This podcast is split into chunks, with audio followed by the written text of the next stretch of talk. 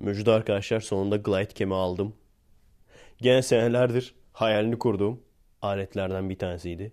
Çünkü kendi elimizle bayağı bir sefer denedik steadicam yapmayı. Ucuzunu almayı denedik. Türkiye'de zaten birkaç tane var. En sonunda aldık. Kral bir şey, bakalım kullanabilecek miyiz? Göreceğiz. Şu anda kargoda çünkü. eBay'den aldım. Gene ilginç bir şey dikkatimi çekti. Bu normalde şey vardır ya.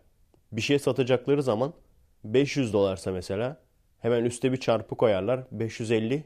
Onun üstünü çarpı yaparlar böyle. beş yüz elli değil, beş yüz dolara indirdik falan. Akşam oldu böyle oldu falan. O klasiktir ya. O gene Türkiye klasiği değil yani. Burada da var. Ama abi yani aynı zihniyeti eBay'de yapmak çok mantıklı bir hareket değil. Çünkü görüyorsun yani. Alt alta sıralamışlar. Bir tanesi dört yüz yetmiş dokuz dolar diyor. Öbürü yazmış beş yüz dolar üstüne çarpı dört yüz yetmiş dokuz dolar. Öbürü alttaki beş yüz elli dolar çarpı dört yüz yetmiş dokuz dolar. altı yüz diyen var ya. altı yüz yapmış, üstüne çarpı koymuş. Akşam oldu böyle oldu. Evening came, it happened like this. Merhaba arkadaşlar. Nasılsınız? Keyifler nasıl? Kendinize iyi bakın arkadaşlar. Bizde şey falan vardı ya. Adam yeni mağaza kuruyor. Mağazanın adı kapatıyoruz. Neyse. Düşsene öyle de isim varmış. We're closing. Merhaba arkadaşlar. Nasılsınız? Keyifler nasıl? Dediğim gibi Glidecam alındı. Şu anda yolda. Yeşil mavi ekran katlanıp çantaya koyulabilen çok pratik bir olay var. Onu da Türkiye'de hepsi burada veya gitti gidiyor da bakmıştım, bulamamıştım. Onu da aldım. O da kargoda şu an. Bundan sonra artık yani darboğazdan çıktık. Bundan sonra her ay Patreon'dan geldikçe bir şeyler alacağım artık sırayla. Bunlar gelsin, bir sonrakine geçerim artık. Gerçekten adım adım hayalimizi gerçekleştirmeye doğru ilerliyoruz. Geçen sene bile yani bir sene önce bile bu kadar imkanı, bu kadar parayı kesinlikle bulamam hiçbir yerden diyordum. Şimdi yavaş yavaş ihtiyacımız olan, yani dediğim gibi Türkiye'ye geldikten sonra laptop, ondan sonra yeni kamera vesaire. Hayatta kalırsam yani. Onları işte sırayla dizeceğiz. Gerçekten aslında bir taraftan da heyecanlanıyorum. Neler yapabileceğimizi bir tek ben biliyorum çünkü. Hani arkadaşlara parça parça anlatıyorum da esas ben biliyorum. Esas benim kafamda yani. Olursa, gerçekleşirse neler yapabiliriz, neler gerçekleştirebiliriz. Umuyorum ki bu fedakarlığınızın karşılığını almış olacaksınız. Yeni podcastçi arkadaşlar gelmiş Kirli Orken. Onlara da bakarsınız yine. on sekiz Mart'ı geçtik. Geçen hafta notlarımda anlatacaktım. Altlarda kalmış, unutmuşum. Burada olduğum için, yurt dışında olduğum için takip edemiyorum. Şey falan oldu mu gene? Yalama yazarlar çıkıp ya işte Çanakkale'de neymiş ya falan. Ya bırak, zaten birkaç tane savaşımız var. Birkaç tane önemli günümüz var. Milli günümüz var. Onu da kutlayalım yani. Evet, biz de farkındayız. Hani Birinci Dünya Savaşı'nın kaderini değiştiren bir savaş değil. Bize genelde öyle anlatılır. Hayır değil tabii ki. Birinci Dünya Savaşı'nın kaderini değiştiren bir savaş değil tabii ki. Ve çok çok büyük bir savaş da değil. Bize göre büyük bir savaş. Bizim kötü kaderimizi, yani sürekli yenil sürekli yenil. Zaten hani bu Türkler nasılsa yeniliyor diye eski gemilerle ve tecrübesiz askerlerle çıkmışlar. Hasta adam gözüyle baktıkları için Türklere. Ama işte Türkler mücadeleyi bırakmamış. Bunları zaten birkaç hafta önce ayrıntılı anlatmıştım. O yüzden tekrar girmeyeceğim. O zaman anlatmadığım bazı şeylere değinmek istiyorum. İşte bir seyircim mesaj attı. Abi dedi, gene on sekiz Mart geldi. Gene işte melekler inmiş. Huriler atlamış. Çanakkale Savaşı'nda. O tür efsaneler devam ediyor. Bilmiyorum neden bizim meleklere ihtiyacımız olduğunu düşünüyorlar ki. Veya o melekler diğer savaşlarda neredeymiş? Hadi iman gücüyle kazandık, doğru bir söz olabilir. Çünkü gerçekten insanlar canlarını feda etmiş orada. İşte o ben size savaşmayı değil ölmeyi emrediyorum demesi. Cephanesi biten askerlere. Yani yerinizi terk etmeyin. En azından ölene kadar oyalamış olursunuz. O sırada cephanesi silahı olan askerler yerimizi alır. Bu zihniyetle yani. Bu aslında iman gücü. Yani iman gücü yardım etti denebilir aslında bu durumda. Zaten neden mesela eskiden din daha güçlüymüş? Bugünlerde gittikçe daha azalıyor. Hala daha güçlü. Gücünü koruyor ama gittikçe azalıyor. Teknoloji yakalıyor. Eskiden savaşçılık çok önemli. İman gücü, savaşçılık. Yani iman gücü dediğim, hani ben şu anda ölürsem cennete gideceğim. Çünkü vatanım için ölüyorum. İnsanların bu kafayla savaşa gitmesi gerçekten fark yaratıyormuş o zamanlar. Ama şu anda hani elinde doğru düzgün bir teknolojisi olmayan bir ülke düşün. Ama full böyle iman gücüyle saldırıyorlar işte. Ölürsek cennete gideceğiz falan diye. Bütün ülke saldırsın yani. Karşısında teknolojik olarak üstün bir orduya karşı hiçbir şey yapamazlar. Yapamıyorlar da zaten. Çünkü şu anda en önemli iman gücü olsaydı herhalde şeriat ülkeleri en güçlü ülkeler olurdu şu anda. Gittikçe daha da azalacak bu. Şu an hala önemli. Neden önemli mesela? Gene aynı şekilde.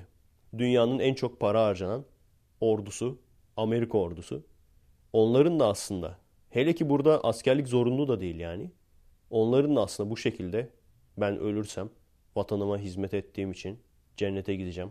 Bu kafayla düşünen insanlara ihtiyaçları var. Fazla sorgulamayan. Biz buraya gidiyoruz ama biz niye gidiyoruz kardeşim diye sorgulamayan insanlara ihtiyaçları var. Şu anda da önemli. Ama diyelim ki ileride çok teknolojik olarak üstün bir ülke çıktı. Robot yaptı mesela. Robot asker. O zaman buna da ihtiyaçları kalmayacak. Şu an evet. Şu anda tamamı dinsiz olan bir ülke Amerika gibi bir ülkeyle savaşırsa işi zor yani. Ama ileride teknoloji de geliştiği zaman artık olay robot savaşlarına veya işte şey drone savaşlarına döndüğü zaman bak Amerika yapıyor. Drone yapıyorlar. Aslında komik bir şey değil mi? Yani çok iki yüzlü bir tutumları var. Paranın üzerinde In God We Trust yazıyor. Hatta onunla mücadele ediyorlar yani. İşte diyorlar ki Tanrı'ya güveniyoruz. Paranın üzerine Tanrı'ya güveniyoruz yazısı insanların niye zoruna gidiyor? Veya işte insanlar neden bunu eleştiriyor? İki yüzlülük yaptığınız için. Çünkü paranın üzerine Tanrı'ya güveniyoruz. İki kelimenizden biri Tanrı. Ama dünyanın en çok para harcayan ordusu sizde. O muhabbeti biliyor musunuz? Diğer on beş ülke mi? yirmi beş ülke mi? Öyle ülkenin toplamı kadar. Yani birinci sırada A B D. Ondan sonra mesela ikiden on altıya kadar veya işte ikiden yirmi altıya kadar falan olan bütün ülkelerin toplamı kadar orduya harcadığı para. Ne kadar güveniyorlarmış Tanrı'ya. Madem o kadar güveniyorsun o orduya harcadığın parayla kilise yap dua et kazanalım diye. Gene dronları yapanlar da bunlar. Yani o işte uçan adam vuran robotlar. Yavaş yavaş bilim kurgu savaşına doğru zaten geliyoruz yani.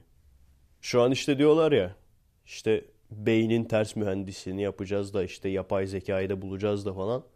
Hani sorsan adama niye bulacaksın falan diye şey der işte bilimde ilerlemek için işçi olsunlar falan diye. Bizim insanımız işçi olmasın diye falan. Gerçekten aslında ihtiyaçları da var ha. Çünkü buraya geldiğin zaman anlıyorsun. Hani göçmen dediğin zaman nedir bizde? Hastaneye gidip hastaneye gidip çarşafın altına bok bırakan teyzedir değil mi göçmen? Abi bana soruyordu yani. Ya diyor sen emin misin bak kandırma olmasın. Amerika her sene elli beş bin göçmen alıyor. Niye insanlar alsın? Biz buradaki göçmenlerden kurtulmaya çalışıyoruz diyordu. Buraya gelince anlıyorsun gerçekten. Yani göçmenlik şu değil. Sen al yüz bin kişiyi topla.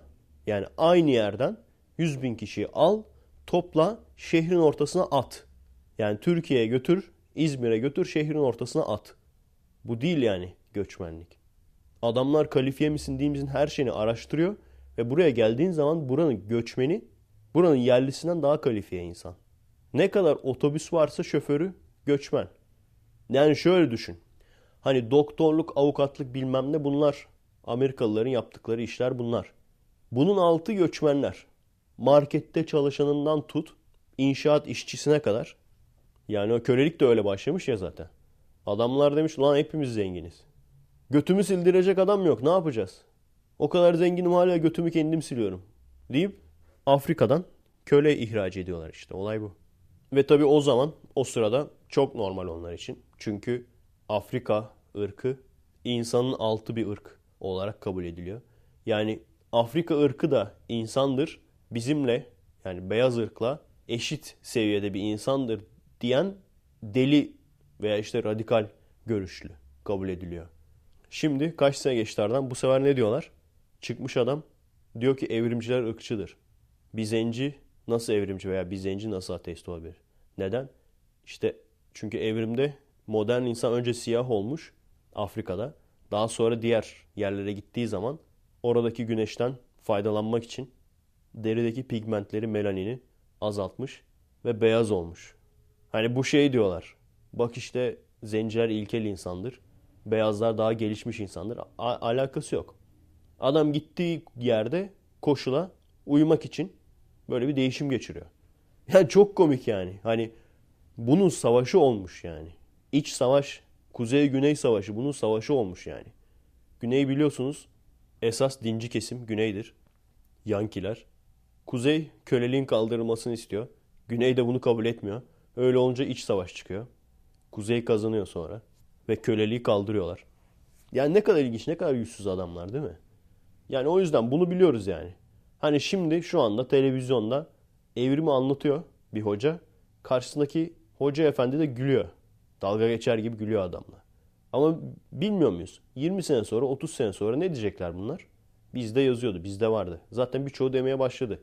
Tamamı diyecek ama. Şu anda mesela dünya düzdür diyen, güneş balçıkta batar diyen kimse yok. Öyle ayet olmasına rağmen yani Zülkarneyn güneşin battığı yere kadar yürüdü. Güneşi balçıkta batar gördü. Çünkü o zamanlar o şekilde inanılıyormuş. Şu an ne dönüyor ama işte o sembolik anlatım aslında. Hatta şey falan görmüştüm ben. Bir bakın, öyle olması lazım. Öyle hatırlıyorum yani. Kur'an meali nokta com'da gördüğümü hatırlıyorum. Diyanet işleri eski ve yeni diye iki tane çevirisi var. Eski çevirisinde güneşi balçıkta batar gördü diyor. Yenisine parantez eklemişler. Güneşi balçıkta batar parantez içinde gibi gördü. Yani dediğim gibi bunlar değişecek. Bilim hiçbir yere gitmez. Bilim çünkü gerçektir. Hani bilimi susturarak, dava açarak örtbas edemezsiniz yani. Çünkü bilim gerçektir. Hiçbir yere gitmez. Sen istediğin kadar yerçekim yok de. İşte apartmana atlarsak düşmeyeceğiz de. yüzde doksan dokuz da kabul etsin bunu. Veya dünya yuvarlak değildir, dünya düzdür de. Gerçek değişmez. Gene o apartmandan atlarsan gene düşersin. İstersen yüzde yüzü düşmezsin desin. Biz bilmem ne dinindeniz. Biz yerçekimine inanmıyoruz falan. İnanma kardeşim. İnanmaman gerçeği değiştirmez ama. Evet, nereden nereye geldik? Kusura bakmayın. Çanakkale diyorduk değil mi? Çanakkale ile ilgili gene ilginç bir şey. Hani çok fazla kayıp olan büyük bir meydan savaşı olduğu söylenir. Nedense bu bununla övünürüz falan bir de. Birinci Dünya Savaşı'nda sekizinci sırada Çanakkale Savaşı. Onun da sıralamasını okuyayım size. O da ilginç bir bilgi çünkü. onuncu sırada Tannenberg Savaşı var. Bunlar Birinci Dünya Savaşı'nın içindeki savaşlar. yüz seksen iki bin kişi ölmüş. dokuzuncu sırada Arras Savaşı var. iki yüz yetmiş sekiz bin kişi. Sadece ölenler değil de aynı zamanda savaşamayacak duruma gelenler de bu sayıya dahil oluyor yani. Gelibolu sekizinci sırada. dört yüz yetmiş üç bin kişi toplam. Manz Savaşı yedinci sırada. dört yüz seksen üç bin kişi. Sırp Savaşı altı yüz otuz üç bin beş yüz kişi. Passchendaele Savaşı sekiz yüz kırk sekiz bin altı yüz on dört kişi. Şimdi esas kötülere geliyoruz. Verdun Savaşı dokuz yüz yetmiş altı bin kişi. Bu anlatıyordum yani. Ay kraterlerine falan benziyor işte. Zehirli gazlar falan var bilmem ne falan dediğim. O savaşlardan bir tanesi. Ulan bir tane savaşta bir milyon kişi. Üçüncü sırada Som Savaşı. bir virgül iki milyon kişi. Verdun ve Som demiştim. İkinci sırada Bahar Saldırısı diye bir savaş. bir virgül beş milyon kişi. Diğer adı Ludendorff ofensif. Daha şeylere gelemedik. Buralara gelemedik daha. Bekliyoruz Dan Carlin abi. Okuyunca çok zevkli olmuyor ya. Öyle içine sokmuyor insanı yani. Adam anlatınca çok güzel anlatıyor ama. Bayağı yaşatıyor yani. Hani işin insani kısmını da anlatıyor. Çünkü hani sırf sayı olarak anlatmıyor. Hem okuyoruz hem adamın podcast'ini dinliyoruz. Daha güzel oluyor. Neyse, bekliyorum işte. Birinci sırada da yüz gün saldırısı diye bir savaş. bir virgül sekiz milyon kişi ölüyor. Yani bu kadar insanı nereden bulmuş bu insanlar ya? Akıl alacak gibi değil değil mi? Çanakkale Savaşı sanırım hatırladığım kadarıyla çıkarma savaşı olarak çok büyük bir savaş. Öyle bir duymuştum. Bu benim bu kulaktan duyma yani. Bunun gerçekliğini bakarsınız. Birinci sırada Normandiya çıkarması. İkinci sırada Gelibolu. En büyük çıkarma savaşı olarak bunlar kabul ediliyor. Yazık. Avustralyalılar, Yeni Zelandalılar, Anzaklar. İşte onlar da Alman. Almanlara karşı mücadele ediyoruz muhabbeti. Bizimkiler de işte Almanların yanında. Yani gerçekten savaşın haklı veya haksız bir tarafı yok. Sırp tarafı Avusturya, Macaristan İmparatorluğu'nun varisi olması lazım. Öyle önemli bir insan yani. Onu öldürüyor. Onu öldürünce işte karşılıklı atarlar giderler. Onun arkasına geçiyor, onun arkasına geçiyor.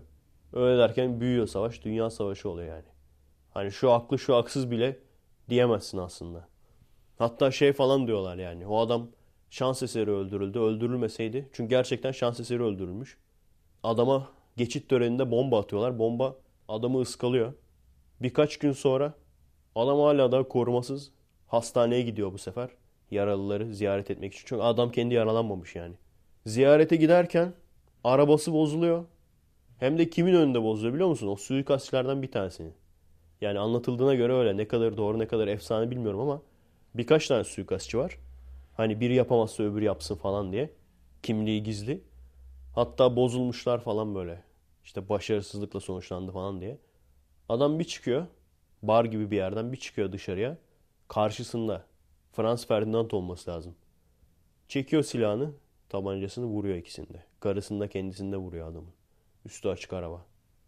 Ondan sonra işte bu olmasaydı Birinci Dünya Savaşı olmazdı diyorlar ama bilmiyorum. Bence o kadar bir hani güç kavgası vardı ki bence başka bir sebeple uydurulurdu yani. Gibi geliyor bana. Yani sonuç olarak Çanakkale Savaşı'nın Birinci Dünya Savaşı içerisinde çok aşırı bir önemi yok. Rotasını değiştirmeyi başaramamış. Savaşın gidişatını değiştirmeyi başaramamış. Almanlar yenilince biz de yenilmiş olduk. Bilmiyorum bak biz tarih dersi okuduk. Bunları hep ezberledik. Ama hiç kafamda oturamamıştı yani. Çok gerçekten ezber anlatmışlar, öğretmişler bize. Değil mi? Ne zaman ne olmuş? Hiç. Sadece tarihleri ezbere biliyorduk. Yazıp geçiyorduk yani. Ne oldu şimdi onu da unuttuk.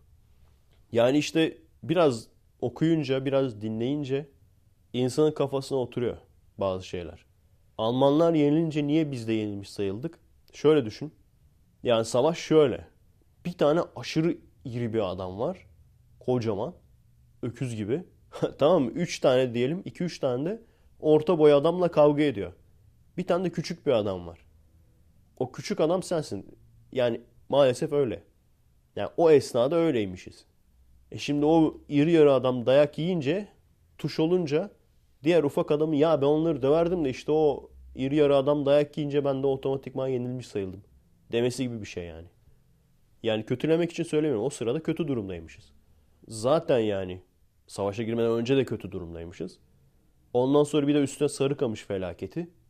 Ondan sonra bir de üstüne Çanakkale. Yani zafer kazandık ama bir sürü insanımız öldü. Öyle olunca iyice güçsüzleştik. Peki nasıl daha sonra işgalcileri atmayı başardık?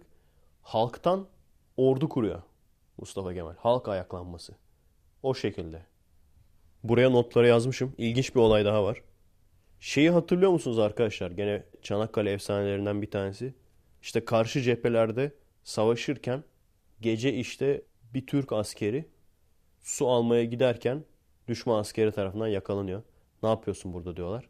Asker de diyor ki ben bu suyu size getirdim. Öyle olunca seviniyorlar. Onlar da işte sigara, çikolata falan veriyorlar falan. Bu olay gerçek mi bilmiyorum ama aynısı İngilizlerle Almanların arasında, gene Birinci Dünya Savaşı'nda İngilizlerle Almanların arasında yaşanmış. Noel'de. Gene bu efsane ama doğru olduğu söyleniyor yani. İşte cephelerden bir tanesinde Noel şarkısı söylemeye başlamışlar. Diğer cephe de onlara eşlik etmiş falan. Ondan sonra işte gene aynı şekilde karşılıklı çikolatalar, sigaralar falan ikram edilmiş. Allah Allah dedim çok tanıdık geldi bize. Olabilir tabii. İki farklı savaşta birbirine yakın aynı olay gerçekleşmiş olabilir. Ama gene de o bizim efsanenin gerçekliğini araştırmak lazım. Bir sürü çünkü böyle kahramanlık destanı, kahramanlık efsanesi falan okuyorsun. Bazısının temeli yok çıkıyor. İçi boş çıkıyor yani. Bir sürü var. Bak çok önemli bir şey. Çanakkale Savaşı'nı böyle kazandılar diye iki tane çocuk resmi vardır. Üzerinde paçavralar falan var. Her yerde bu resmi görürsün. Askeriye'de de vardı. Ülkü Cevizoğlu'nun programında o resmin savaşa ait olmadığı ve askerlerin aslında üzerinin başının daha düzgün olduğu tartışılıyordu. Ve gerçekten o resmin gerçek olduğunu savunan adam çok başarısızca yani savunamadı doğru düzgün. Ve o programdan sonra ben ciddi ciddi o resmin sahte olduğuna inan, inanıyorum. Hala daha da inanıyorum. Çünkü karşısında bir şey çıkmadı. Bu da bak çok önemli. Bunu da iyi bir araştırmanız lazım. Yani çünkü neler oldu biliyor musun o program? Keşke bak bayağı bir eski program, YouTube'dan acaba bulabilir miyiz? O resmin orijinalini getirdi. O şeyin gerçek olduğunu savunan. Albümüyle birlikte getirdi. Ondan sonra işte Ülkü Cevizoğlu dedi ben bu resmi albümden çıkarabilir miyim? Ya şimdi çıkarmayın falan. Hani otantikliği bozulmasın falan dedi ama Cevizoğlu çıkarmış bulundu yani. Arkasına baktı. Tarih falan böyle daha ileri bir tarih. Ondan sonra işte adam kıvırmaya çalıştı falan. O zaman da savaş vardı ki falan. Savaş daha tam bitmemişti falan. Bir şeyler söylemeye çalıştı. Yani dediğim gibi doğru mu? Doğru değil mi? Ben o programdan sonra gerçekten doğru olmadığına inandım. Çünkü adam dediğim gibi hiç savunamadı yani. Diğer taraftaki yani o resmin Çanakkale'ye ait olmadığını, daha sonradan çekilmiş bir fotoğraf olduğunu söyleyen adam daha makul mantıklı konuştu. Söyledikleri daha tutarlıydı. O zamanlar işte askerlerin resimlerini falan gösterdi. Üzerlerinde üniformalar falan var. Öyle olunca bu sefer hiçbir hikayeye, destana inanmamaya başladım. Şey acaba doğru mu bak? Seyit Onbaşı iki yüz kiloluk top mermisini kaldırıp topa koymuş ya. Ona da bak bakmak lazım. Askerde hatırlıyorum. Yani ne kadar malların içinde yaşadığımızı ben anlattıkça biliyorum. Moraliniz bozuluyor ama yani bilmek de lazım. Bu lafı söyleyen Türk, hatta Karadenizliydi. Hatta nereliydi o ya? Giresunlu muydu? Öyle bir yer. Şey falan diyordu böyle arkadaşları konuşurken. Atatürk diyordu, Mustafa Kemal diyordu. Seyit Onbaşı'nın tırnağı bile olamaz diyordu. İşte neden diyorlar? Ya o geride durmuş işte telsizden direktif vermiş. Yani böyle beyinsiz insanların arasında yaşıyoruz. O adama diyeceksin ki hadi meydan savaşına git komutansız. Yani maalesef böyle malların çok olduğunu bilmek insanın moralini bozuyor ama ben şunu da gördüm arkadaşlar. Üç tane ülke gördüm. Romanya'da da, Amerika'da da, Türkiye'de de mallar çoğunlukta. O yüzden çok üzülmeyin. Yani biz niye bu kadar malız? Değil mi? Ben eskiden üzülüyordum. Ya biz niye bu kadar malız diye üzülüyordum gerçekten. Ama üzülmeyin arkadaşlar. Mal olmak demek ki insan doğasının gerekliliği. Şeyden mi acaba? Biraz böyle kafa çok çalışmayınca çok fazla ürüyor insanlar ya. Ondan mı acaba? Çünkü gerçekten öyle bak. Romanya'da da Baptist diye bir gene Hristiyanlığın bir çeşidi. Onlarda şeyi falan geçtim. Kürtajı falan geçtim. Prezervatif bile yasak. Öyle olunca on çocuk on iki çocuk herkes de öyle. E şimdi bu adamlar böyle böyle bu kadar hızlı bir şekilde çoğalınca haliyle çoğunluğun mal olması normal oluyor. Çünkü düşünsene sen on kere düşünüyorsun yani. Ben bu çocuğu dünyaya getireceğim de bunun eğitimi nasıl olacak? Ben buna para verebilir miyim? Değil mi? Yazık ya. Bak dünyanın en önemli bilim adamlarına bakın. Birçoğunun çocuğu yoktur yani. Birçoğu hiç evlenmemiş bile. Yazık. Değil mi? Aslında tam tersi. Diyeceksin ki abi sen spermini bağışla. Ülkeye bağışla spermini sen. Ben başa gelince yapacağım icraatlardan bir tanesi de o. Yurt dışından sperm getirteceğim. Veya Türklerin içinden en zeki kim varsa onları böyle bol bol çoğaltacağım abi. Bu hafta olan ilginç olaylardan bir tanesi. Şey anlatmayacağım merak etmeyin. İşte Melih Gökçek'le Bülent Arınç'ın atışması falan. Bilmiyorum insanlar hakkımda ne düşünüyor. Yani Türkiye'de böyle olmuş olayları genelde burada gündeme getirmiyorum.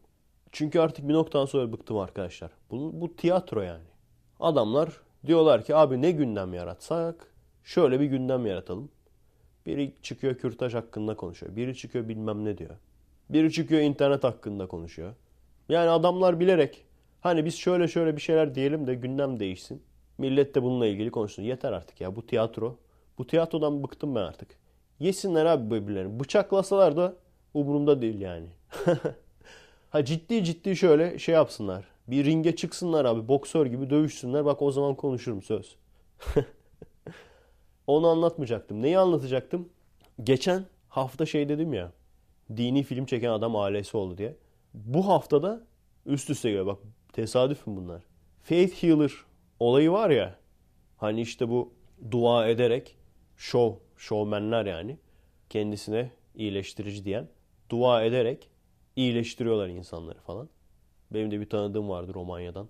Adam diyordu ben diyordu hiçbir şeye inanmıyordum. Ama işte bu faith healer'ı gördükten sonra artık inanmaya başladım. Nasıl olabilir? O zaman abi sen şeye falan gitme yani. David Copperfield'a gitme. Dinini değiştirirsin. Var mıdır acaba David Copperfield'a tapanlar diye böyle. Neyse bu faith healer'lardan bir tanesi gerçekten hasta olmuş herif ve hastaneye kaldırmışlar adamı. Günün birinde olacaktı bu değil mi? Olması bekleniyordu yani. Kalp rahatsızlığı varmış. Demek ki neymiş? Terzi kendi söküğünü dikemez. Faith healer da kendi kendisine dua ederek iyileştiremiyor. O da başka bir faith healer'a gitseymiş keşke. Bir de böyle çok aşırı büyük bir sorun da değil ha. Onlar ne sorunları çözüyorlar sahnede. Adam yürüyemeyen adamı yürütüyor. Kör adamın gözünü iyileştiriyor. Sağırı duydurtuyor falan. Bir tek şeyi yapamıyorlar bak. Teknoloji ilerlesin onu da yaparlar yakında. Kolsuz adama dua ederek kol çıkartamıyor. Bir onu yapamıyorlar. Genelde görünmeyen hastalıklar olması lazım. Adam soruyor hasta mısın hastayım. Bak diyor dua ettim şimdi iyileştim mi iyileştim diyor. Millet de bakıyor aa onu nasıl iyileşti lan. Ben var ya diyorum ya abi ben yani başa gelmeyeyim ben abi. Beni başa getirmesinler. Ben şey derim bırak abi Hipokrat yeminini. Bu adam şimdi dua ederek mi iyileştiriyor? Almıyoruz kardeşim seni. Git sen dışarıda bak sırada başka insanlar var. Biz onları iyileştireceğiz. Git sen kendi kendine dua et iyileştir. Diyorum ya. Yani mesela doğu sorunu. İnsan şey diyesi geliyor yani. Bırak abi doğuyu. Merak etmeyin arkadaşlar. Başa gelmeyeceğim için. İşte daha yeni şey yapmışlar. Gene afiş asmışlar.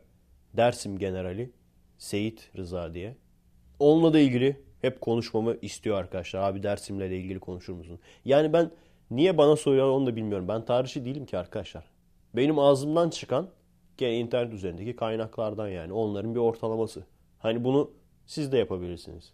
Ben otorite değilim yani o konuda. Direkt böyle belgeye ulaşabilecek bir insan değilim ki. İşte etnik temizlikmiş vesaire. Hayır. Doğuda toprak ağaları diyorlar ki torpaklar bizim. Hükümet de diyor ki yok öyle bir dünya kardeşim. Ve o şekilde aralarında bir kan davası, isyan ve isyanı bastırma. Onun haricinde çok abartılı şeyler var. İşte zevk için öldürmüşler bilmem ne. Ama bunlar sadece ağızdan çıkan şeyler. Fotoğraf gösteriyorlar. İşte bu fotoğraftan sonra aslında öldürdüler halkı falan.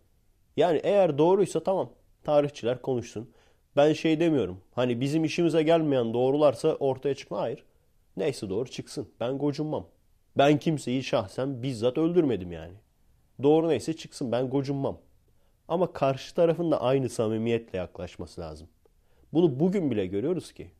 Yani bu samimiyetsizliği bugün bile görüyoruz ki. Adam sana saldırıyor saldırıyor. Yani güvenlik kamerasına yakalanan olaylar var. Videolara yakalanan olaylar var. Fotoğrafı olan olaylar var. Buna rağmen adam olayı çok farklı bir şekilde anlatıyor. Biz bir şey yapmadık. Bizim işte etnik kimliğimizden dolayı bizi dövdüler. Bize saldırdılar. Adam kendisi öldürüyor genci. Gene aynı şekilde. Bize saldırdılar kendimizi korumak için. Ulan Türk bayrağını görünce kuduruyorsunuz be.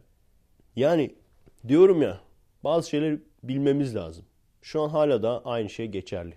Toprak ağaları kendi kontrollerinde olsun istiyorlar. Öyle olunca da insanları kışkırtıyorlar devlete karşı. Bizimkiler de işte barış süreci bilmem ne. Aa niye olmadı acaba? Biraz daha mı taviz versek? Biraz daha mı sorsak ne istiyorsunuz diye? Aa biraz daha taviz verdik gene olmadı. Neden olmadı acaba? Çok zor arkadaşlar bu işler. Yani sen başa gelsen halledebilir misin desen valla bombok işler yani bunlar. Değil mi? Bombok işler. Hani şu anda benim zihniyetim şeye doğru. Al abi torpak mı istiyorsun? Al. Al torpakları. Ama özellik değil. Ülke komple al götür. Hani biliyorum birçok kişi toprak kutsaldır vesaire. Yani olan olmuş. Artık bölünmek istemeyenlerin sesi çok çıkmıyor. Diğer kesimin sesi daha çok çıkıyor. Olan olmuş. Al abi diyeceksin. Çünkü düşünecek olursan bizim ne toprağa ihtiyacımız var ne yeraltı kaynağına ihtiyacımız var. Kafamız çalışıyorsa biz üretirsek her şekilde biz yaşarız yani.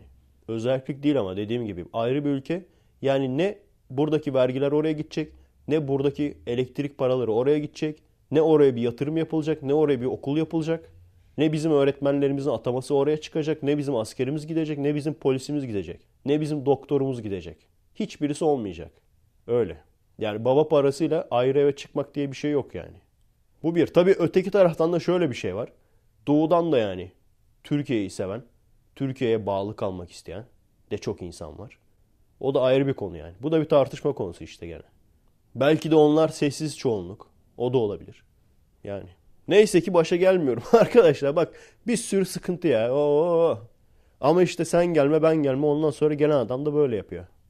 Bak azıcık bir şey konuştum ona bile neler diyecekler şimdi faşist Efe. Diyorum ya ben bak tarafsız olmaya hazırım. Veya gidin merak eden varsa iki taraftan da araştırsın olayı. Tarafsız araştırsın demiyorum çünkü tarafsız kaynak ben bulamadım. İki tane taraf var. Karşı taraf bizim taraf. İki taraftan da araştırsın. Hangisi makul mantıklı geliyorsa ona inansın yani. Yoksa abi biz barış isteyen taraf biziz ki. Ben niye istemeyeyim ki barış? Hani çok zor bir şey değil. Evet ben de başa geldiğim zaman ben de ilk onu sorarım yani. Ne lazım abi? Nedir yani derdiniz? Sıkıntı ne? Tabii ki onu sorarsın ama dediğim gibi şu an benim inancım bu insanlar üzüm yemekten çok bağcıyı dövme niyetindeler. Bu işte bölücü kesimden bahsediyorum tabii ki. Şimdi gene herkes şey demesin. Kürtler hayır abi. Kürtlerin içinde bir sürü ben bu ülkenin vatandaşıyım diyen, bayrağıyla gurur duyan bir sürü insan var. İnsanlar namusuyla çalıştı. Kime laf ettik abi? Tam tersi daha büyük saygı duyarız. Çünkü bu ülkeye karşı bir şeyler yapacağına, bu ülkeyi bölmeye çalışacağına, bu ülkenin bir parçası olmuş adama daha çok saygı gösteririz yani. Evet. Benim mesai başlar arkadaşlar. Yarına görüşürüz. Kendinize iyi bakın. Hadi bakalım asansör gelsin.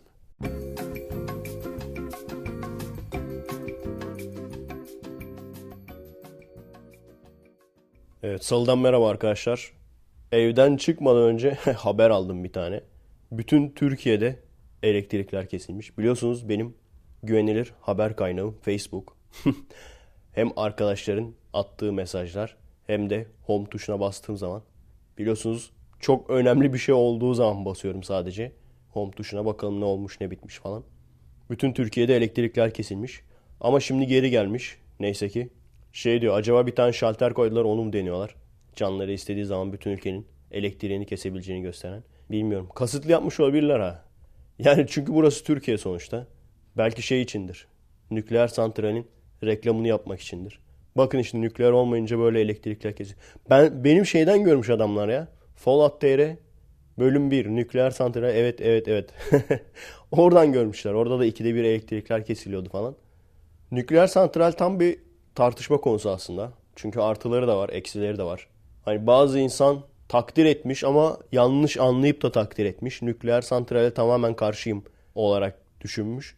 Hayır dediğim gibi artısı da var, eksisi de var. Bunu bilecek kişi yetkili insanlar olmalı. Güldük değil mi? Ama işte yetkili insanlar genelde bizim kadar bile bilmediği için ve genelde sorunları nereden daha çok kâr ederiz olduğu için ona da pek güvenemiyoruz. Göreceğiz bakalım. Bizim bu durumda yapmamız gereken patlarsa biz etkisi altında kalır mıyız? Onu hesaplamak lazım. O santralden biraz uzakta yaşamak lazım yani. Yani hayal edemiyorum abi adam işte bir taraftan sigarasını içerken bir taraftan nükleer atıkları soğutmaya çalışıyor falan.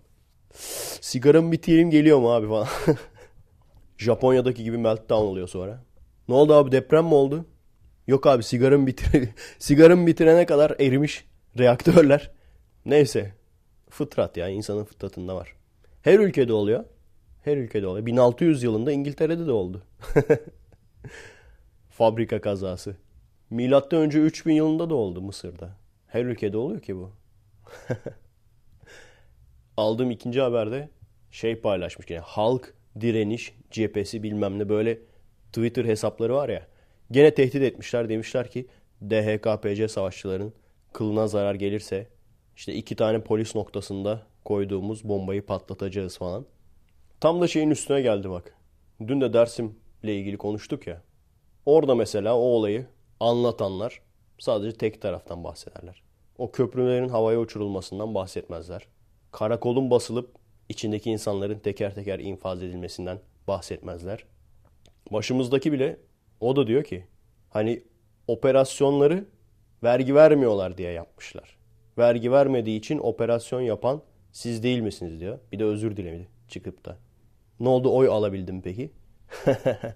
Veya üçün kaçını aldı? Hani üç parça var ya. Üç bölge var yani. O üçün kaçını aldı? Onu sormak lazım. Şu an mesela kaç kişi hatırlıyor? Bir alışveriş merkezinin içindeki insanlarla birlikte insanları üst kata çıkartıp alışveriş merkezini yaktıklarını ve içindeki masum insanları öldürdüklerini kaç kişi hatırlıyor? Okul servislerini bombaladıklarını kaç kişi hatırlıyor? Otobüsleri yaktıklarını, içindeki insanların, çocukları öldürdüklerini, hamile kadınları subay karısı diye kurşunladıklarını kaç kişi hatırlıyor? Bunları kimse hatırlamaz bak. Kendi insanlarını, Kürt köylerini basıp oradaki insanları, bebekleri kurşunladıklarını kaç kişi hatırlıyor? Bunu da hatırlamazlar. Bu tehditleri, bunu da kimse hatırlamayacak. Bugün tehditler, yarın belki hayata geçer. Ondan sonraki gün buna karşı bir şey yapıldığı zaman, yani etkiye tepki yapıldığı zaman bu sefer ne olacak? Kendilerini yerlere atacaklar. Barış, karanfil, güvercin bize kötü davranıyorlar. Yani benim tek istediğim biraz karakterli olmaları. Hani o laf ettikleri ülkücüler var ya, beş kişi bir kişiye dalıyormuş falan. Aynısını kendileri de yapıyorlar. Ben birebir şahit oldum bu olaya. Konuşmasını, lafını beğenmedikleri insanlara. Yani diyorum ya arkadaşlar, bak kaç kere söyledim. Şimdi gene bir olay oldu. Söylemekten bıkmayacağım. Eminim siz de sinirleniyorsunuzdur böyle şeylere. Yani sizi tehdit ediyorlar. Şunu yaparız, bunu yaparız, sokakları kan gölüne çeviririz falan. Bunlara bir şey yapıldığı zaman kendilerini yere atıyorlar. Yurt dışına şikayet ediyorlar. Biz hiçbir şey yapmadık, silahsızdık, bizi vurdular, bizi copladılar, bizi gazladılar. Aynı şekilde mizah dergileri de o şekilde yazıyor. Bak Ege'de öldürülen genci yazmadılar. Götleri yemedi çünkü. Götleri yemedi, bu kadar basit. Özgürlükçü mizah dergisiymiş de siktirsinler abi. Götleri yemedi. Nokta. Bazıları var biliyorum direkt zaten. Hizmet ediyor yani, hizmetçisi örgütlerin. Diğerleri hizmetçisi değil ama okuyucu kaybetmemek için, tepki toplamamak için. Hani çünkü muhalifler ya zaten, bir taraf gitti yani muhalif oldukları için. Bir kesim gitti. Öteki kesimden de kaybetmeyelim diye yani, götleri yemediği için. Adam değiller çünkü, bu kadar basit. Hani herkes insanmış da B D P camları taşlandığı zaman kapak yaparlar. APO avukatıyla görüştürülmediği zaman kapak yaparlar. P K K Fransa'da iç hesaplaşmadan kendi militanlarını öldürdüğü zaman kapak yaparlar. O militanları melek olarak gösterirler. Bu yok. Sıfır. Bunlar hatırlanmayacak. Sadece bu etkiye verilen tepki hatırlanacak. Ondan sonra denecek ki işte faşist Türkler şunu yaptı, bunu yaptı. Yani dediğim gibi arkadaşlar, kızıyorsunuz biliyorum. Bunlara hep maruz kalıyorsunuz çünkü. Ama en azından şunu düşünün. Bu adamların yerinde olması daha kötü olmaz mıydı? Yani sürekli etrafınızda size dayılık yapan ufak cüce bir insan var. Sürekli sizi tokatlıyor. Adam bir metre mesela. Şey gibi böyle. Agresif. Hüseyin vardı ya. Agresif böyle. Geliyor gidiyor tokatlıyor. Diyor ki buralar benden sorulur. Buraların dayısı benim. Geliyor gidiyor tokatlıyor. En sonunda yeter lan diyorsun. Bir tane gömüyorsun yumruğu. Ne oluyor ondan sonra? Utanmıyor musun küçücük adama? Saldırmaya, vurmaya. Karanfil, şeker, gül suyu, güvercin. Yani sinir bozucu bir durum olduğunu farkındayım. Ben küçükten beri ben bunları yaşıyorum. Yani işte üzerine çocuk salarlar. Çocuk sana küfreder anamacı veya taş atar veya tokatlar. Sen çocuğu ittirdiğin zaman hemen dalarlar sana. Çocuğa ne yapıyorsun diye. Yani o mahalle kavgalarının içinde hep bulunduk. İstemediğim halde ben öyle dayı bir adam değildim. Hala daha değilim. Aikido'yu da sadece kendimi korumak için öğrendim. Kimseyi dövme gibi bir niyetim olmadı hiçbir zaman yani. Evet sinir oluyorsunuz ama bir de o ufak cücenin yerinde olduğunuzu düşün. Bence o çok daha kötü yani. Hayatları böyle geçiyor. Birinin etrafında dolaşıp sürekli ona tokat atıp ondan sonra dayak yiyip ondan sonra zırlayan. Ve ellerine hiçbir şey geçmeyecek. Kullanılacaklar ve bırakılacaklar. Yabancı ülkeler tarafından. Şey diyorlar ya kendilerine, hani halk direnişi, halk savunması falan. Lan halkın yarısı zaten A K P'ye oy veriyor. Geri kalan yüzde kaç oldu bilmiyorum. yirmi mi oldu? C H P'ye veriyor. Geri kalan bir kısım M H P'ye veriyor. Hadi diyelim ki B D P'ler, H D P'ler sizden. Bir yüzde on bile değilsin yani. Yüzde on bile olmadığın halde kendine halk diyorsun. Nasıl bir halksın abi sen? Ne iş yaparsın? İşin ne yani? Halksın da işin ne yani? Halk olduğu zaman bir işin olması lazım. Bir yere gidiyor olman lazım. Bu topluma bir şeyler katmış olman lazım. Bu toplumun bir parçası olman lazım. Bu toplumu bölmeye çalışan insan olmaman lazım. Eğer halksan. Bu da aynı şekilde. Bu şey gibi işte. Hani benim de böyle bir ton düşüncelerim var ya, çok sivri. Hani diyorum ya. Abi diyorum hani bizim kafada yüzde bir bulsak kârdır falan diyorum ya. Bu benim de çıkıp böyle kendime halk demem gibi bir şey yani. Halk adamı Efe Aydal. Halk Efe Aydal dinler falan demem gibi bir şey. Söyle. Şu şu şu görüş örgütü. Niye söylemiyorsun? Şu görüşü destekleyen şu adamları destekleyen, arkasında şunlar olan örgüt. Niye bunu söyleyemiyorsun? Niye halk diyorsun kendine olmadığı halde? Oo, neler yazacaklar şimdi. Çok faşistliyim bugün ya. Bugün çok faşist. Bugün faşistliğim üstüne, ne yapalım? Ben de şey yapsaydım keşke. Duyarlı insanım diye memeli manken çıkartayım. Ona laf sokayım. Arada memeler dışarıya çıksın. Kadının dekoltesinden falan. Hem reyting hem duyarlı vatandaş olurum. O şeyde benim bir videonun sonunda, galiba bir Efekest'in sonunda mı ne? Tavsiye edilen videolar çıkıyor ya videonun sonunda. Ortada o kadın var. Oradan aklıma geldi şimdi. Bir arkadaş caps almış yollamış. İşin ilginç yanında ortada o kadın var. Altta da İrfan Hoca şaşkın şaşkın bakıyor. İyiydi ya baya. Geçen gün fotoğraflarını paylaştım. Bilmiyorum gördünüz mü arkadaşlar? Böyle uluslararası marketler var. Süpermarket gibi değil. Tabii en çok bizim işimize yarayan şeyler orada oluyor. Gerçekten çok ilginç. Yani öküz gibi hipermarketler var. Yani en büyük bir Kipa'yı düşünün. O boyutta bir sürü hipermarket var ama içinde aradığın, kendi istediğin türden şeyleri bulamıyorsun yani. Bir adam gibi yoğurt yok. Bir adam gibi peynir yok. Bir adam gibi sosis yok yani. Neyse. Yeni bir tane öyle bir yer keşfettik. Bir bakalım dedik. Abi Çin reyonu, Çin reyonuna girmişiz, tamam mı? Yani bir arkadaş da söyledi zaten, yorumlarda yazmış. Yani benim aklıma bile gelmezdi bunları yemek diye. Abi deniz anası var. Deniz anasını kırpıp kırpıp koymuşlar. Yani abi Çinli olmak bir yandan da iyi ha. Düşünsene deniz anası yiyen bir insansan eğer, böcek, solucan, deniz anası, bunları yiyen bir insansan hayatta aç kalmazsın yani. O adamlar niye o kadar ufak tefek onu anlamış değilim. Hani deniz anasını bile yiyen bir adam olsam ben değil mi? Hayatta aç kalmazsın yani. Yemeğe para vermezsin lan. Yolda yürürken bakayım ne var burada, ölü sincap, hop gitti. Ondan sonra başka ne vardı ya? Yengeç ezmesi vardı. Yani onu alıp ekmeğe falan mı sürüyorsun artık, öyle bir şey. Yengeç ezmesi abi. Ondan sonra her yeni gördüğüm bir şeyde ağzım açık kaldı. Ki ben öyle ağzım açık kalacak bir adam değilim yani. Kolay kolay ağzım açık kalmaz. Hani böyle ne görse ama falan, yeni bir şey görünce falan atlarlar ya, böyle değişik gelir. O tür bir insan değilim ama bunu harbiden ağzım açık kaldı yani. Şey, karides, dışının çerezi, kurutulmuş karides. Çerez gibi yiyorsun. Ondan sonra yani bu adamlar komando herhalde yani. Askerde ne yiyorlar ki bunlar? Yani normali kurutulmuş böcek yiyorsa adam askerde ne yiyor acaba yani? Komando düşünsene, hani bizdeki komando yılan falan yer. Yani Çinli'nin komandosu ne yiyor acaba? Neyse abi oradan gittim. Şey, böyle kurutulmuş deniz süngeri gibi bir şey. SpongeBob yiyor adamlar. Şey yazmışlar ama. Dried fungi yazmışlar. Mushroom mu demeye çalıştılar acaba ama görüntü olarak direkt deniz süngeriydi. Neyse oradan da geçtim. Artık daha abartı bir şey olamayacak diye düşünüyordum. Abi domuz kanı solüsyonu. Domuz kanı, tuz, su. Gördüm abi ağzım açık kaldı. Gerçekten açıldı yani ağzım, böyle şey var ya. Öyle bir tane kedi var yani. Sürekli kepsini yapıyorlar. Böyle değişik garip bir şey yazıyorlar mesela. Kedinin ağzı açık kalıyor. Aynen benim de öyle oldu. Sonra kurutulmuş sosis buldum. Aslında ben severim kurutulmuş sosisi. O da Romanya'da edindiğim bir alışkanlık. Gördüm şimdi kurutulmuş sosis. İçeriğine falan baktım. Pork yazıyor, chicken yazıyor ama güvenemedim yani. Lan dedim şimdi Çin reyonundan yani ekmek bulsan almayacaksın abi. Dedim buna artık karınca yiyen mi kattılar? Termit mi kattılar? Yani benim hayal gücüm, bak ben hayal edemiyorum, adamlar yiyor yani. Benim hayal gücümü aşan şeyler. Bana deseler çok acayip bir şey söyleyecek. Deniz anası aklıma gelmezdi benim yani. Açıkçası. Domuz kanıyla yemek pişirmek aklıma gelmezdi. Neyse öyle yerler güzel. Mesela Balkan yiyecekleri, Rus yiyecekleri olan yerlerden böyle peynir, kaşar, öyle şey bulabiliyorsun. Pahalı diye almadık ama ileride alırız belki. Romen mesela yeri var. Romen, Rus falan.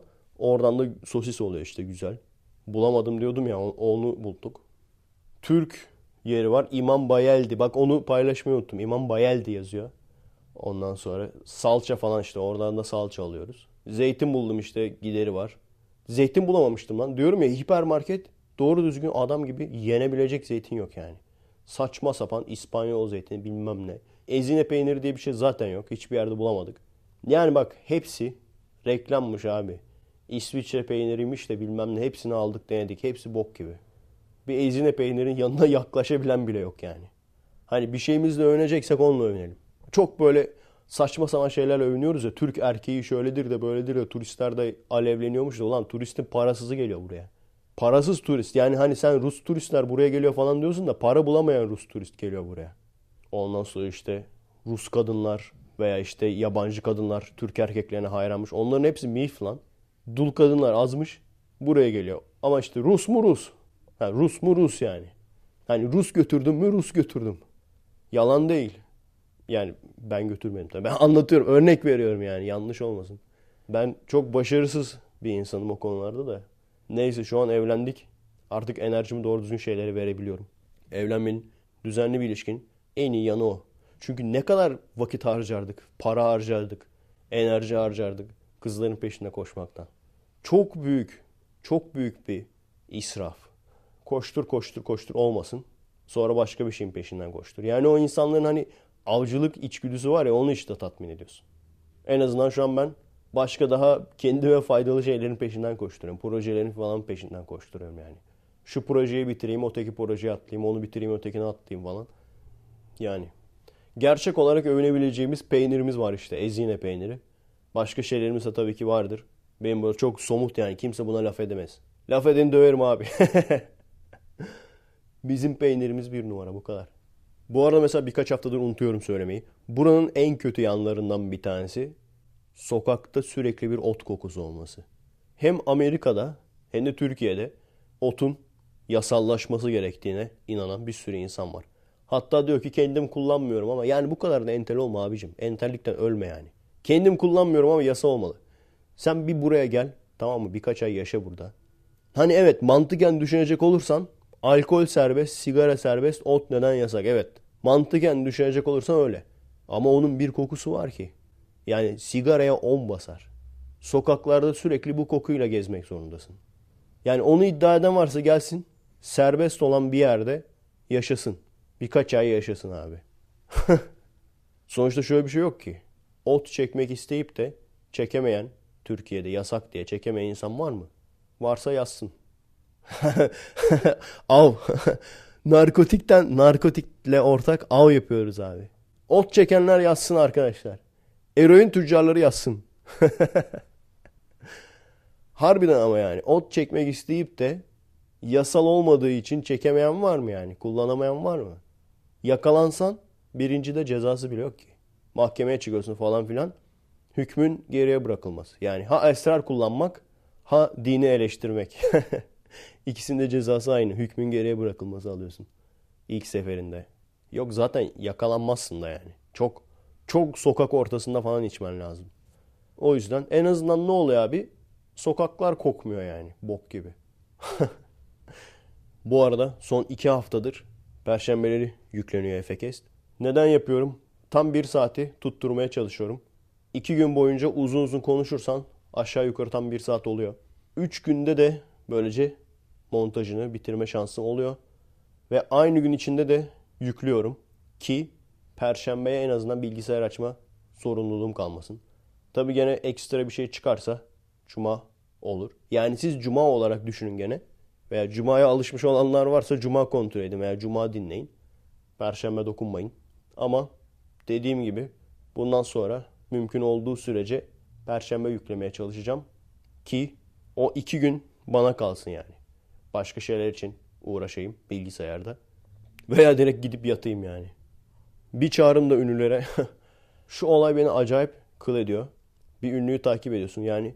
Bizim takip ettiğimiz ünlü de öyle şarkıcı, türkücü değil ki yani. Richard Dawkins'i takip ediyorsun anasını satayım. O da yapıyor yani. Şahan yapıyor diye dalga geçiyorduk adamla. Kendisine güzel şeyler söyleyen hayranlarını retweetliyor. Abi neye ihtiyacın var senin? Neyse hani retweetleri blok diye seçenek var. Onları bilgisayarda işte aklıma gelse yapacağım. Yani bunu yapmayın arkadaşlar. Ünlüler, biliyorum beni dinliyorsunuz. Bunu yapmayın arkadaşlar. Gerçekten çok yani kıl birisi gibi gözüküyorsunuz. Bakın beni seven var. Ulan yok mu? Zaten bir milyon tane takipçim var. bir milyon takipçim var zaten. Abi seni çok seviyoruz, seni çok dinliyoruz falan. Ben de o zaman bana gelen mesajları, özelden gelen mesajların hepsini paylaşayım. Bazen çok hoşuma giden oluyor. Bir tane uzun uzun yazmış bir arkadaş, onu paylaştım. Dinden çıkma sürecini falan anlatmış. İlk başta da senin söylediklerine kızıyordum falan. Bayağı uzun yazmış yani. O, öyle şeyleri paylaşırım ama yani her seferinde abi seni seviyoruz, takdir ediyoruz bilmem. Onların hepsini ben retweetleyeyim mi şimdi? Abi bu beni ne olarak gösteriyor? En son Şahan yaptı ya. Onunla dalga geçtik. Celal'le Ceren'i beğenen insanları retweetlemiş. Salak mısın abi? Yani olacak tabii. Ben de bak. Ben de herhangi bir kısa film çeksem bana da abi sevdik diyen o kadarcık insan çıkacak yani. yirmi otuz kişi çıkar yani. Ne amacın ne yani? Bakın işte sevenler de var. Var tabii. Olmayacak mı abi? Ne olursa ol sevenim vardır yani. Neyi kanıtlamaya çalışıyorsun? Saçma yani. Bakın beni de seven var. Var tabii abi. Seven olmasa o kadar milyon takipçi olmaz yani. Bu hafta filmlerden konuşmadım. Yeni bir film seyretmedim. Eski podcastlere baktım. Gerçekten. Son üç podcastte üç tane farklı filmle ilgili konuşmuşum. Türk filmiyle. Gerçekten farkında değilim yani. Öyle denk gelmiş. Hani her hafta bir tane filmle ilgili konuşayım diye bir kafamda olay yoktu. Öyle denk gelmiş yani. Son iki haftada iki tane farklı filmde şöyle bir iddia gördüm. Filmler o kadar kötü ki kara para aklama filmi diyorlar. Bir tanesi The Room diye bir film var. Yani altı milyon dolar çekilmiş film. Sanarsın ki bir adam arkadaşlarıyla birlikte çekmiş. Aslında sanarsın ki değil. Harbiden öyle. Adam arkadaşlarıyla birlikte film çekmiş yani. The Room diye aratın. Film o kadar kötü ki kült film oldu yani. Adam zaten böyle Fransız aksanıyla konuşuyor. Wikipedia'dan bakıyorsun adamın adına soyadına baktırtıyorsun. Adamın geçmişi belli değil yani. Nerede doğmuş? Orijinal adı ne falan? O falan belli değil yani. Sadece şeyler var. İşte bir arkadaşın anılarından falan yazmış. Ona da işte aynısını diyorlar. Kara para aklama filmi çek. O altı milyon doları öyle aklamaya çalışıyor.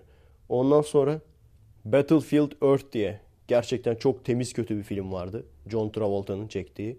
Yani sanırım yönetmenin de o. Başrol oyuncusu da kendisi. Kötü adam rolünde. Battlefield Earth olması lazım. Bir bakın. YouTube'da falan vardır. Niye çekmiş? Adam Scientology'nin içinde ya. Scientology'yi kuran adamın yazdığı bok gibi bir bilim kurgu filmi. Adam onu çekmiş. Bir ton da para vermiş. Ona da diyorlar işte. Scientology tarikatının kara para aklama filmi olabilir mi? Çünkü öyle bir şey var ya gerçekten. Kara para aklama filmi. Yani sen elden masraf yaparak film çekiyorsun. Ondan sonra tabii o filmin hasılatını alıyorsun. O zaman ne oluyor? Yani altı milyon dolar harcayarak çektiğin film sana altı milyon dolar getirirse ne oluyor? O para aklanmış oluyor. Biz acaba kâr edebilir miyiz? Biz kâr ediyoruz canım. Patreon'dan zaten bir şeyler geliyor ya. Biz sıfır bütçeyle çektiğimiz için her halükarda kâr ediyoruz yani. Şey falan diyebilirim ben. Bütçeyi ikiye katladık falan. Yatırımımızı ikiye katladık falan. Otobüs parası vermiştik. Onun on katı para kazandık. Her neyse. İşte Türkiye'de de acaba diyorum bazı filmler kara para aklama filmi mi? Çünkü görüyorsun ki gerçekten düşünüyorsun abi niye çekmişler bu filmi yani. Gişe yapamayacağı belli. Kimsenin gitmeyeceği belli. Hani bir Recep İvedik değil ki bak. Gişede çökecek film kötü film aslında demek değildir yani. Veya en çok çöken film en kötü film demek değildir. Reklamını iyi yaparsın. Ki mesela Celal'le Ceren'e o yüzden insanlar tepki gösterdi.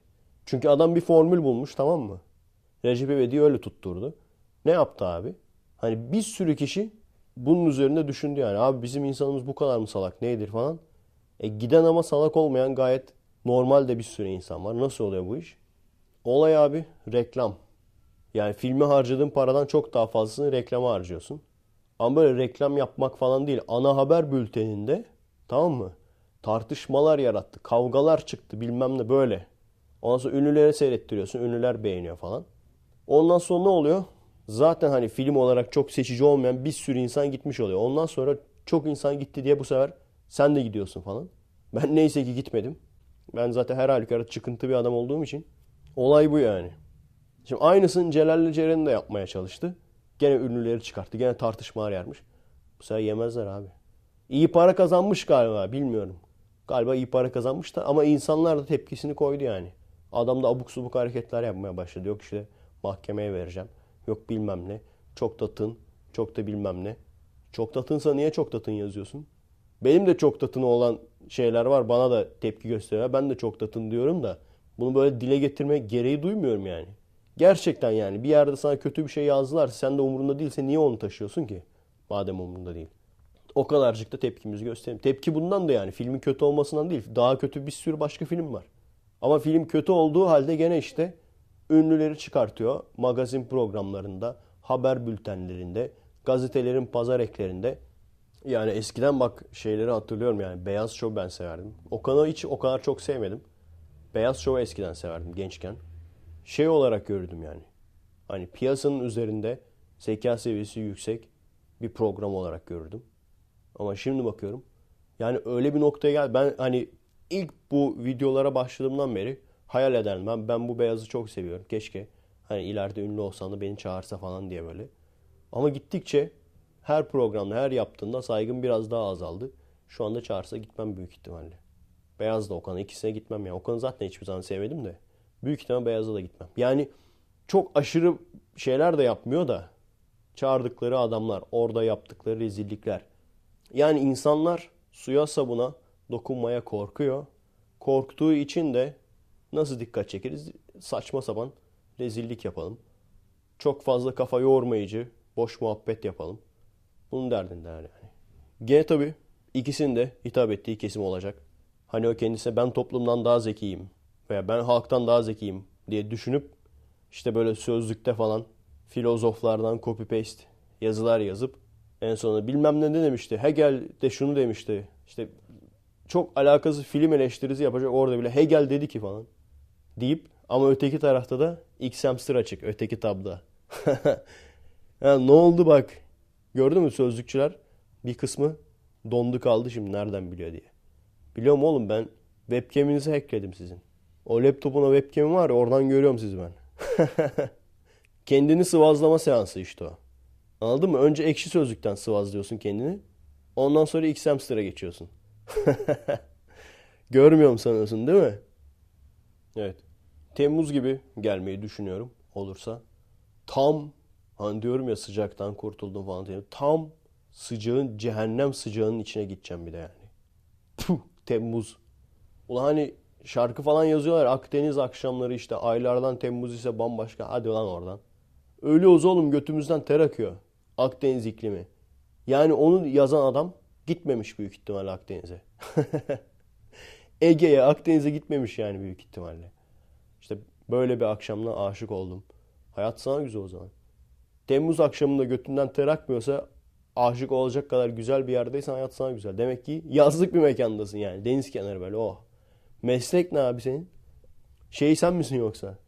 Kovboy şapkalı Türkiye'ye aşık olan iş adamı. Sen misin o?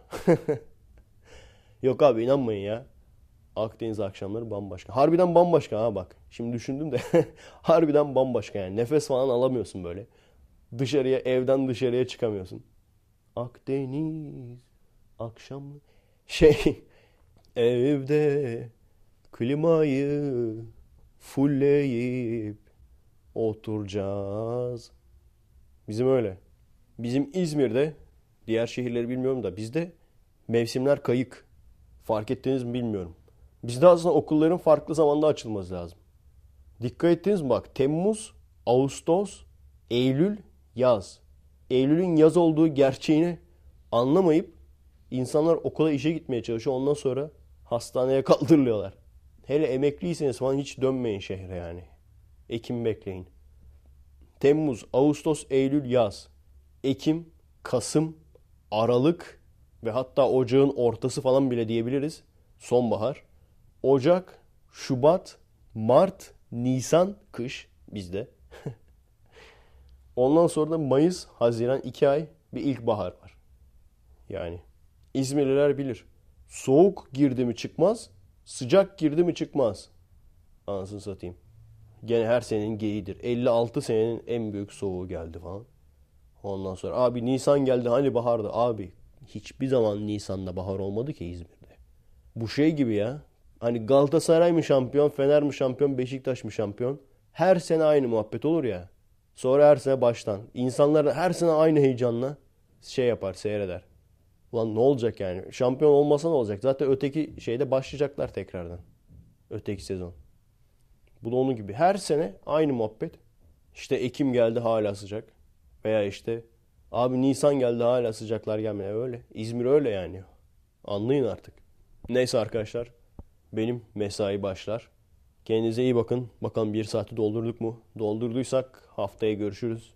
Adresimiz youtube nokta com bölü kommek, twitter nokta com bölü kommek, Destek olmak isteyen arkadaşlar için patreon.com bölü Efe Aydal. Videoları, beğendiğiniz videoları paylaşmayı unutmayın. Çok böyle alevlenen varsa abi yardım etmek istiyorum, kartım yok falan diye adblocksuz seyrederek yardım edebilirsiniz. Paranız yoksa zamanınızı verebilirsiniz yani. Gerçekten işe yarıyor. O reklama tıklamalar vesaire oradan da geliyor. Ki oradan gelen her şeyi, ayrı bir hesaptı çünkü o, diğer ekip üyelerine paylaştırmak istiyorum. Yani işte gelen olursa veya animasyon yapan olursa veya çizim olursa, az bir şey bile olsa en azından ceplerinden yol parası çıkmasın. Yiyecek yemek parası çıkmasın yani. O da bir şeydir. Kendinize iyi bakın. Ben hala bu arada ateizm serisine az ilerledim. Bir parçanın yarısını falan yapabildim. Çünkü hala şeydeyim. Yeni çekim, renk bilmem ne ayarları var. Onları yapıyorum. Hangisi güzel olur falan. Sürekli deneme çekimleri yapıyorum. Bahaneyle de gezmiş oluyoruz. Görüşürüz arkadaşlar. Aleve emanet olun. Merhaba arkadaşlar. Nasılsınız? Keyifler nasıl?